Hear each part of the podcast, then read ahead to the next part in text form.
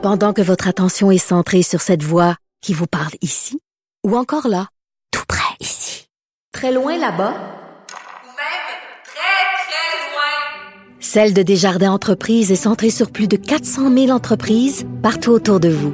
Depuis plus de 120 ans, nos équipes dédiées accompagnent les entrepreneurs d'ici à chaque étape pour qu'ils puissent rester centrés sur ce qui compte, la croissance de leur entreprise.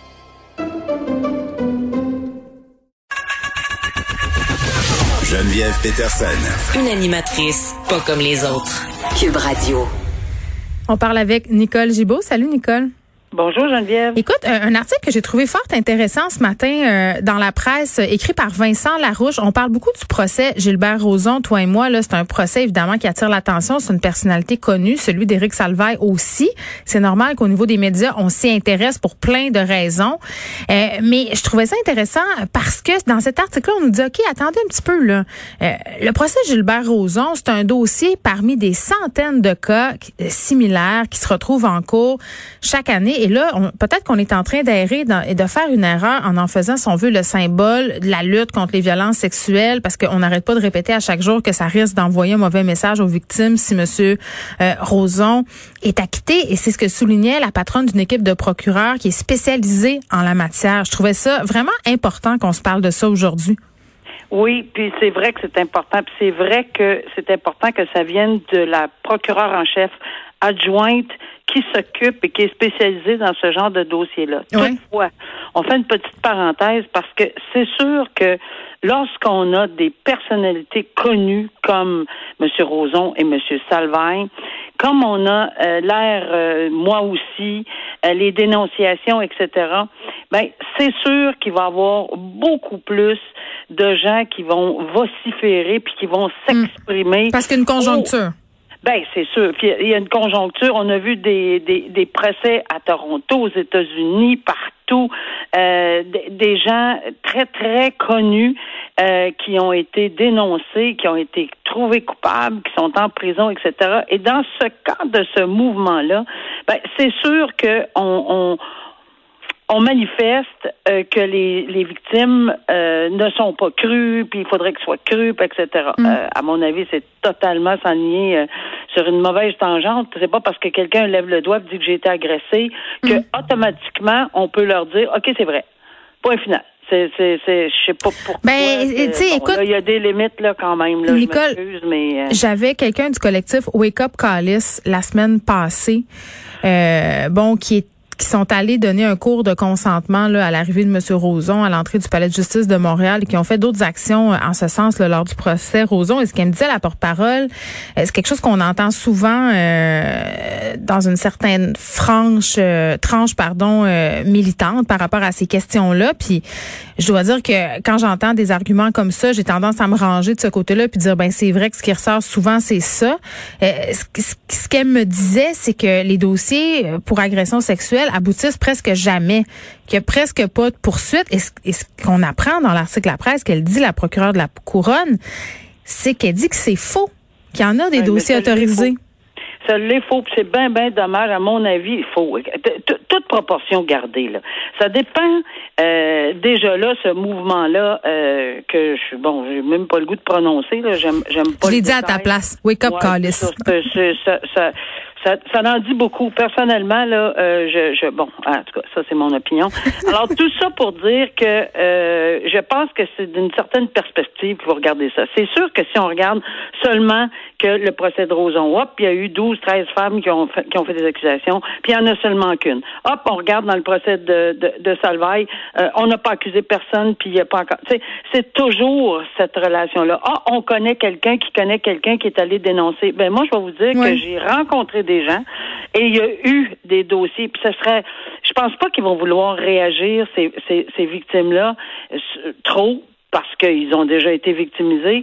Mais ça serait intéressant. Moi, j'en ai entendu à la télévision, j'en ai entendu, j'en ai rencontré, euh, puis j'ai fait des entrevues avec eux, ben, des entrevues auprès d'elles. Ouais. Euh, alors que alors que ces gens-là se disaient, c'est incroyable, je tellement contente d'avoir été accompagnée. Exactement ce que la procureure de la couronne. Oui, il y a des améliorations euh, qui ont été apportées au système. Il reste, des- il reste du chemin à faire, mais c'est ça. Geneviève, qu'il reste du chemin à faire.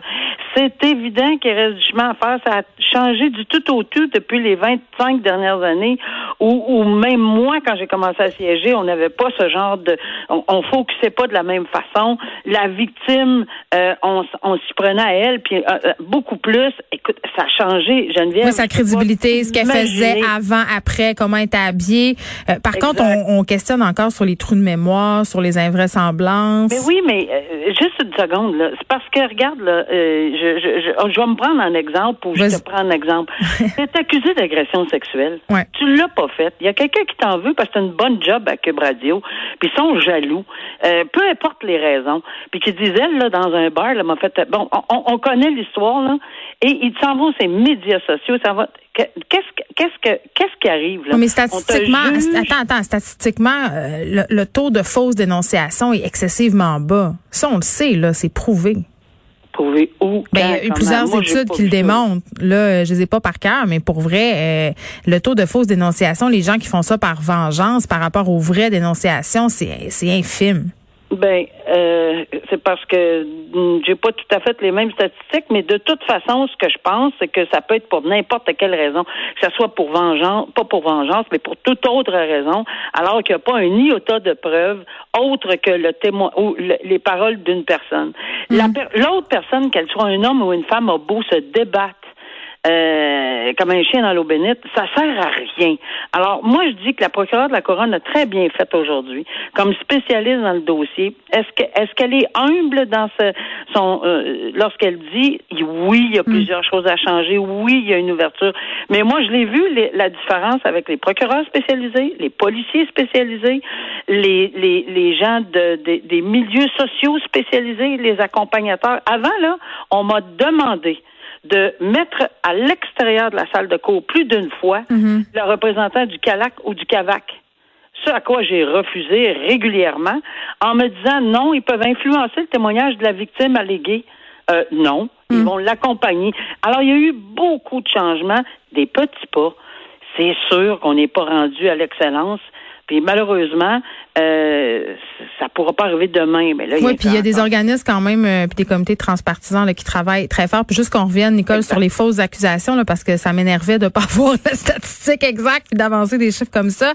Euh, c'est des informations qui ont été publiées sur le site du regroupement québécois des CALAC.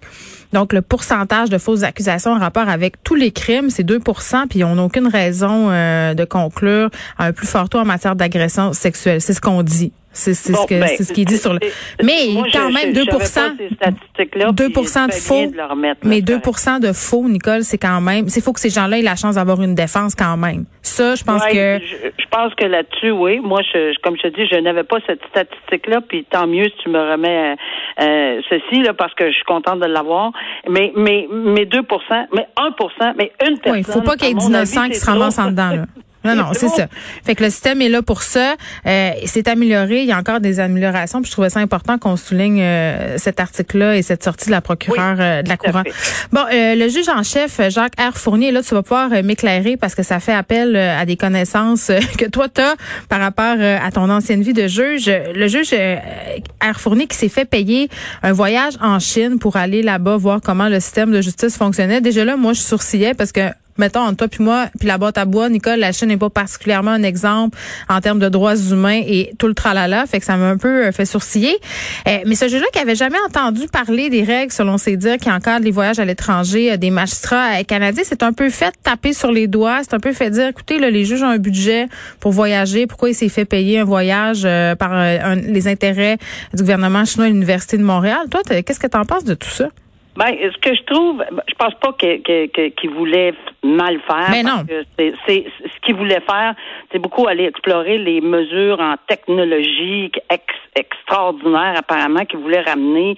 Euh, bon, alors, je, je pense que, mais là où le bas blesse, c'est évidemment, mais c'est c'est c'est c'est c'est naïf aussi de sa part un peu de dire ben non, je savais même pas. Mais il y a au moins eu la décence de le dire de cette façon-là, si on le met entre parenthèses.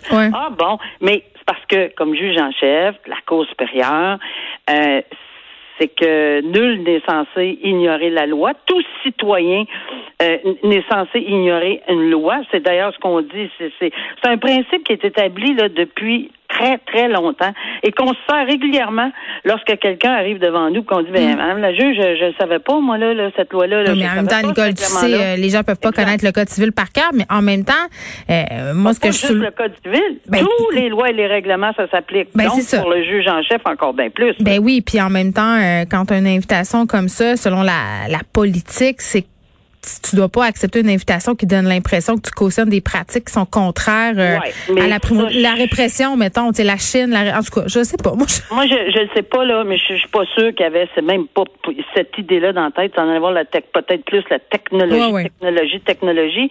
Mais c'est sûr que maintenant, aujourd'hui, avec l'arrestation de Mme Meng, avec le fait que les gens sont détenus probablement de façon euh, illégale, avec avec tout ce qu'on connaît aujourd'hui, ben c'est sûr que ça suscite une lumière. Je pense pas qu'il y ait personne qui accepterait maintenant, de toute façon, peu importe qu'il paye avec ses frais de dépenses, parce que oui, il pouvait le faire avec ses, son compte de dépenses, mais euh, là, je pense que non, je pense que c'est un pensée du bien. Ça va être un, ce qu'on appelle en anglais communément un wake-up call pour euh, beaucoup de gens. Puis euh, c'est sûr que ça paraît mal. Là, ça paraissait mal qu'ils disent ben je ne savais même pas. Surtout que c'est lui qui autorisait les voyages pour les autres juges euh, de la Cour supérieure. Alors, euh, en quelque part, là, on n'a pas lu, il n'y avait pas lu. Il n'a pas lu les petits caractères en bas du contrat. Alors, euh, bon, maintenant. Nicole, on se reparle demain. Merci. Merci. bye.